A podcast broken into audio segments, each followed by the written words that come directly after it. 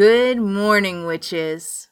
This is the Witch Daily Show coming to you from New Orleans with host Tonya Brown. Our episodes span about 20 minutes long to give you just a little pop of magic. So, tune in, take a deep breath, and enjoy.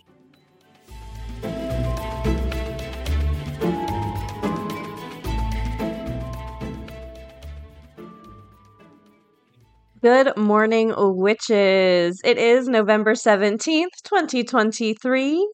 It is Friday. I am Tonya, and this is the Witch Daily Show. Today's episode is brought to you by me on my New Year readings. So let's get your day going with a little magic.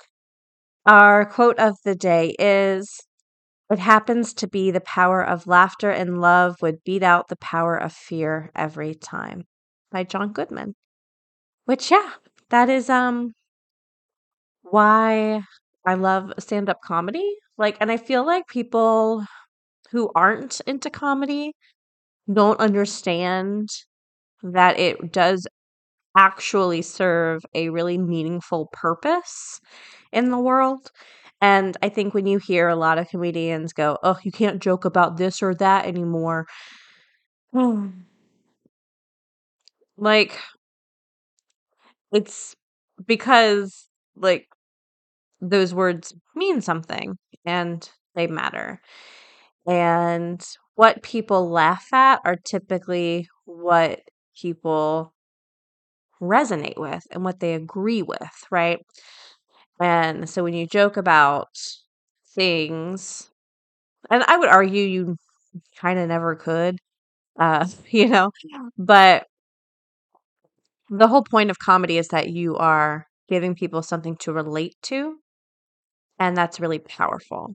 So if you can get a room full of people to be on your side, that in those moments you can maybe say something that would be difficult for them to hear outside of other contexts. That's why often when you listen to a really good comedian, um, they're often trying like there might be a point in the show where it gets kind of serious, right? Because they're trying to say something important. And how they do that is through laughter. So I agree.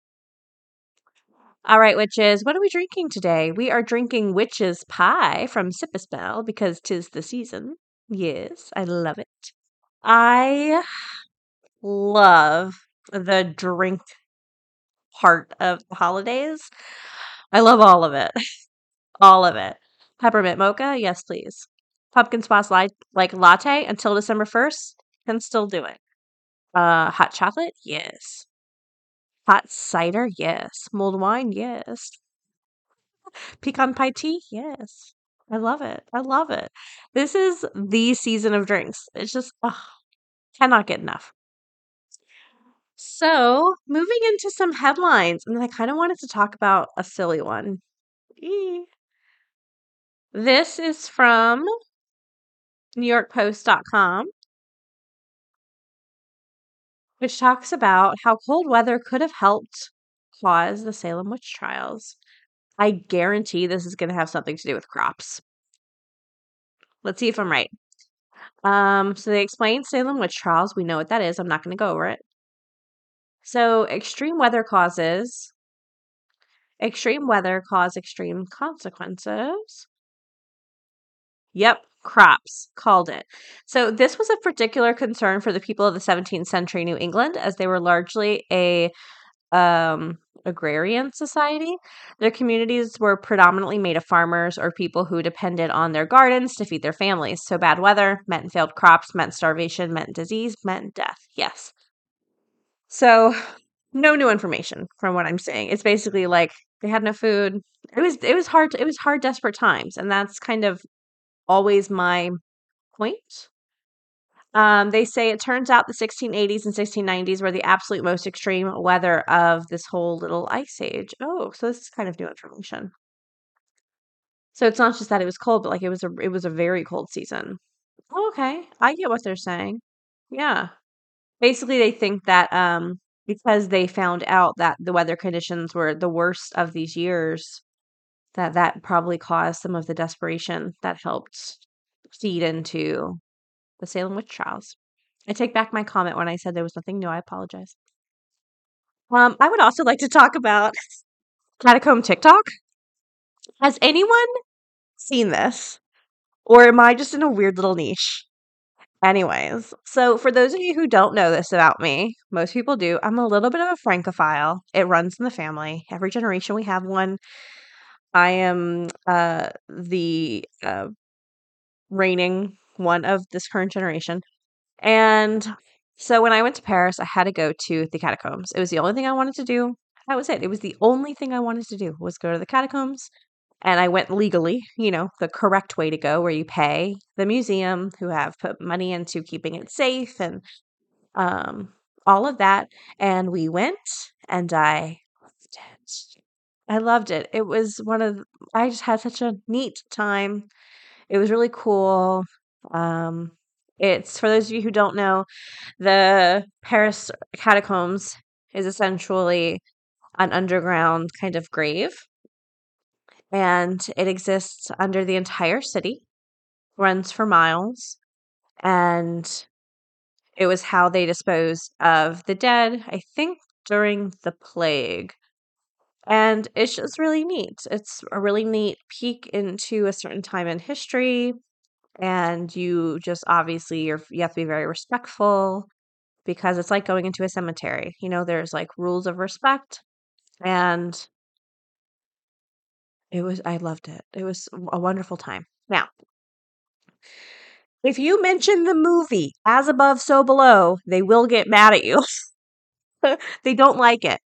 And I thought when I was there in 2018, I thought it was because that movie had encouraged people to go rogue. Now, what does that mean? Well,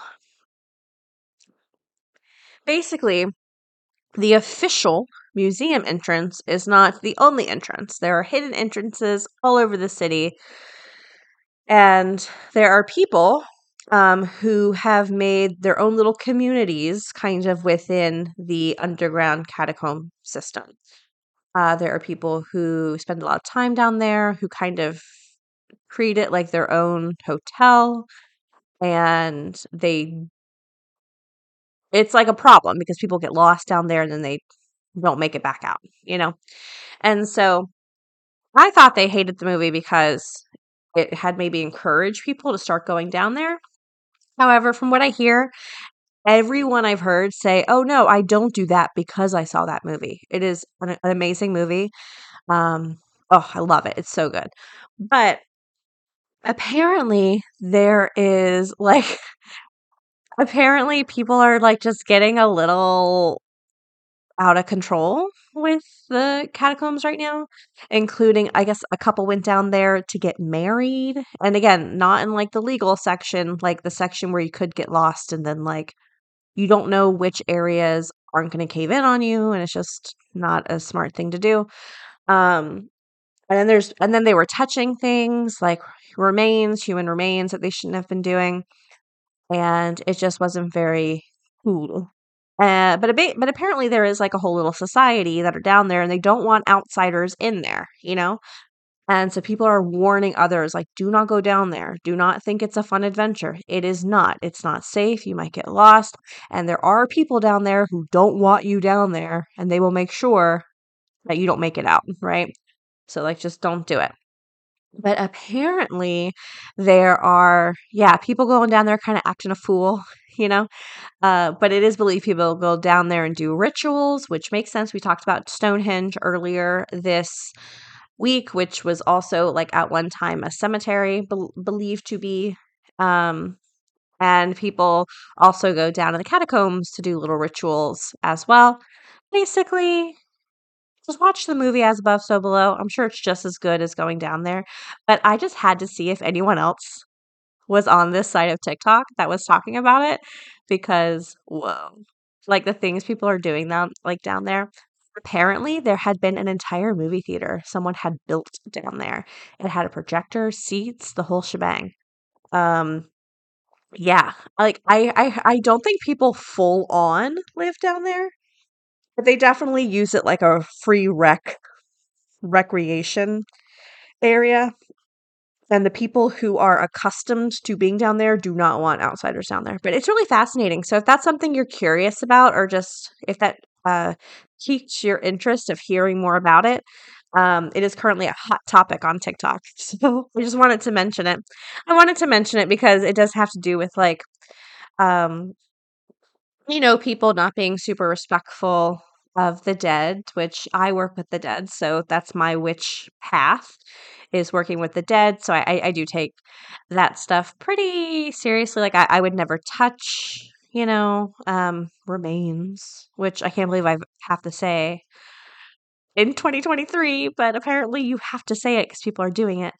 And yeah, oof, oof, oof, wild. So I don't know. If you want something new to check out, I, I would go check that out. All right, witches, I'm going to throw this over to our moon correspondent. And after this break, we will talk more. Hello to all of my astro friends. This is Serendipity, the Chicago astrologer, coming at you with your daily moon mantra for Friday, November 17th. The waxing crescent moon continues achieving in Capricorn. Here, the moon trines Uranus and conjuncts Pluto. The Pluto Uranus trine will be with us for quite some time, and this aspect really highlights the trine and how it's operating. Look for places in your life where there is a deep and constructive change. We may experience a personal revolution in how we view our capacity for power and control. With Uranus involved, these insights may be sudden, with the events around you abruptly highlighting the forces operating in the background and your place in the hierarchy. This is a period rife with the possibility of radical change.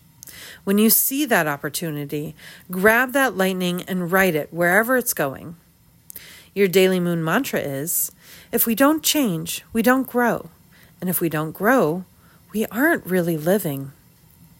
This has been your daily moon mantra with Serendipity, the Chicago astrologer, signing off and reminding you that you are in charge of your own destiny. Hi, witches. It's me. Um, I did want to share that every uh, December and January I do 12 month yearly readings.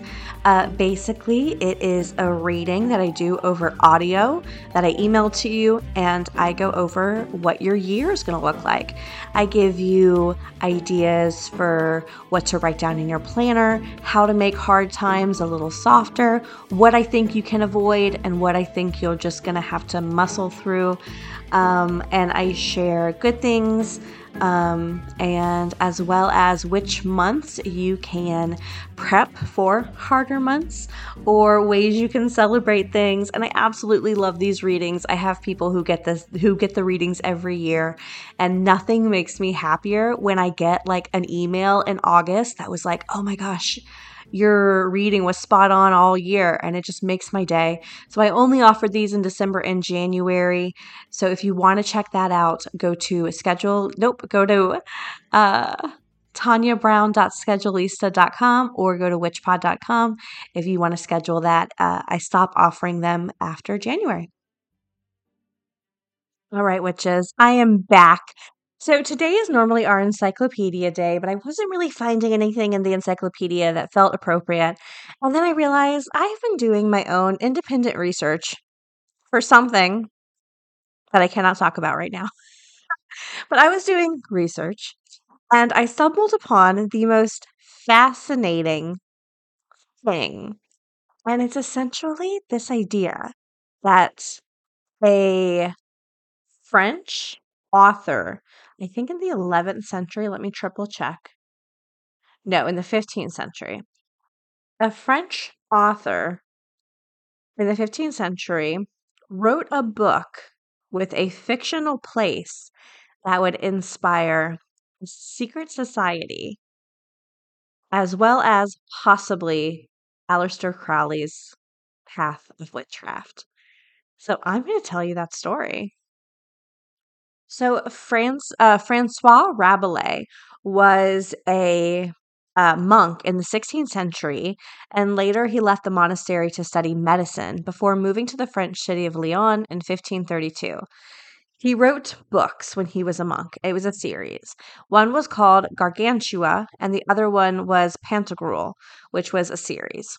They tell the story of two giants, father and a son, and their adventures within is an is amusing, extravagant, and satirical, which I love. I love when like holy people like have humor.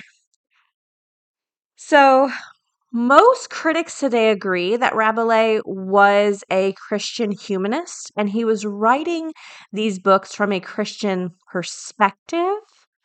Uh, and that it was satire, it was supposed to make fun. But there was a few people who took it a little more seriously. And here's the thing as someone who like studies occultism, witchcraft, and the occult and religious sects, it does not strike me odd at all that occultists wouldn't take a monk's fictional work and be like, I like this. Let's let's make it for real. So basically, in his first book, Gargantua, Rabelais writes of this abbey of Theleme, which is an estate, for those of you who don't know, built by the giant Gargantua. It is a classical utopia presented in order to critique the uh, state of society of Rabelais' day, as opposed to a modern utopian text that seeks to create the scenario in practice. So it is a utopia where people's desires are just more fulfilled. And if you know anything about like Christian perspectives, they usually don't like that. They don't want people to get what they desire, right? So again, this was satirical. So it also kind of epitomizes the ideals considered in Rabelais' fiction that inhabitants of the abbey of Theleme were governed by their own free will and pleasure, with the only rule being do it thou will. Rabelais believed that men who are free, well born, and well bred have honor, which intrinsically leads to a, to virtuous actions. When constrained, their noble nature turn instead to remove their servitude because men desire what they are denied. So essentially, this idea again, Christian beliefs that like good men are of service. You know, like it, it was his belief that you you you exist to serve, not to get what you want for yourself. So yes, Theleme. So he wrote of Theleme, which there are paragraphs. Hang on. Like I'm I'm trying to like build this up into a really Oh, okay. Let me tell you more about how to get into this fictional Theleme. Now, apparently in the book, to enter Theleme, this abbey of kind of decadence, there were two arches you had to pass through. And I'm guessing if you like you could be rejected, right? So in the novel Gargantua, Abbey of Theleme, like I said before, is built by the giant Gargantua, and it differs from the monatistic norm since it is open to both monks and nuns. It has a swimming pool, maid service, no clocks, and there's an inscription at the first gate that specifies who is not welcome hypocrites, bigots, pox ridden, shoe-strawing law clerks, Grinches, judges, and burners of heretics. So, if you are able to pass through the first arch, the second one is more inviting. It says, Honor, praise, distraction. Herein lies subtraction, and the turning of a joy to healthy bodies so employed. Do pass on this reaction honor, praise, distraction. And basically, to live in the Abbey, you must live by one rule do what you want. Now, this was just in a book by this French monk in the 15th, 16th century. Oh gosh, Apparently, it is believed to have inspired possibly Aleister Crowley. It is a little bit of a debate, but the fact there's like two whole pages of this in Aleister Crowley's Um, I mean, he named his own ritualistic house the Abbey of Theleme. So I like I, I there's some debate, but apparently Aleister Crowley, I believe, was highly influenced by this fictional land. So most critics today agree that Rabelais, like I said, wrote from a Christian humanist perspective. Uh, Crowley biographer Lawrence Sutin notes this when contrasting contrasting the French author's belief with the Theleme of Aleister Crowley. In the previous mentioned story of Theleme, most critics analyze as uh, referring in part of suffering loyal Christians. So again, they're kind of trying to get the point across that uh, Rabelais did not expect people to take this as more as like a goal rather than um he it was supposed to be like you don't want this but people were like no we want it. So yeah a lot of modern thelemites consider crowley's work to build upon rabelais' summary of the instinctively honorable nature of thelemites Rabelais has been variously credited with the creation of the philosophy of Theleme, which is Aleister Crowley's essentially tradition of religion. It's very fascinating. So, for those of you who don't know, Thelema, or yeah, is it Thel? I don't know how he pronounced it, but Theleme is now considered a Western esoteric and occult, occult, social, or spiritual philosophy and new religious movement founded in the early 1900s by Aleister Crowley, an English writer, mystic, occultist, and ceremonial um, magician. Central to Theleme is the idea of discovering and following one's true will, a unique purpose, calling that goes beyond ordinary desires. It's and then I think oh uh, oh and then of course um Thelemic magic kind of centers around the idea of do what thou will, and that shall be the whole of the law. What you want is law, true will. And if that does, I'm I am a believer that he was inspired by Rabelais. When you go to the Wikipedia page for uh, the religion, there's a whole section on this fictional Abbey of Theleme. And then Aleister Crowley named his his ritual space Abbey of Theleme, which is so fascinating. Now, it wasn't just Aleister Crowley. And here's the thing we, we like him or not, we can thank Aleister Crowley for a lot of our modern day witchcraft. A lot of modern day witchcraft is kind of built on Crowley, OTO, his work, along with uh, the work of uh, the Freemasons and um, Buddhism and all of these things. Now, Crowley wasn't the only one inspired by this fictional abbey. It is also believed to have inspired the Hellfire Club. Now, the Hellfire Club was a name for several exclusive clubs for high society established in Britain and Ireland in the 18th century. Yeah. Such clubs, rumor had it, served as the meeting place of persons of quality who wished to take part in what were socially perceived as immoral acts, and the members were often involved in politics. Neither the activities nor membership of the club was easy to discern. The clubs allegedly had distant ties to an elite society known only as the Order of the Second Circle. The first official Hellfire Club was founded in London in 1718 by Philip Wharton, first Duke of Wharton and a, and um, a handful of other high uh, high society members. So, what does this have to do with Theleme? Well, Sir Francis Dashwood adopted some of the ideas of Rabelais and invoked the same rule in French when he founded the Hellfire Club. An abbey was established at Medmenham in a property which incorporated the ruins of Cistercian of a Cistercian abbey founded in 1201. The group was known um, as, yeah, as the Hellfire Club. Isn't that wild? This monk was just like, "Hey, you want to hear like hear what would happen if like men just like stopped serving God? This is what would happen." And two men were like, "Bet."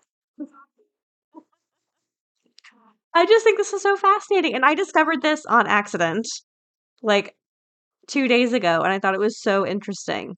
But I was researching a whole different project, which was not meant to be occulty, and I I was just find myself here.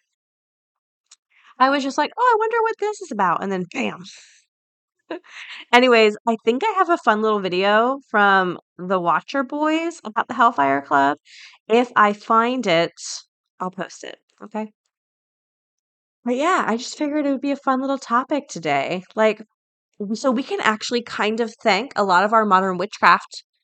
We can thank a lot of it on this monk and this idea of this of this kind of decadent estate because he inspired Crowley and Crowley inspired probably a lot of our ma- a lot of what, what we consider magical today and a lot of our ceremony ritual I think Crowley was very ceremonial very ritualistic and a lot of it is based off him at least ceremonial kind of like like you know ritualistic witchcraft and he was inspired by Rabelais, this monk who was just like, you know what would be hilarious?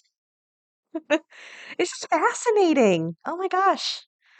I love research.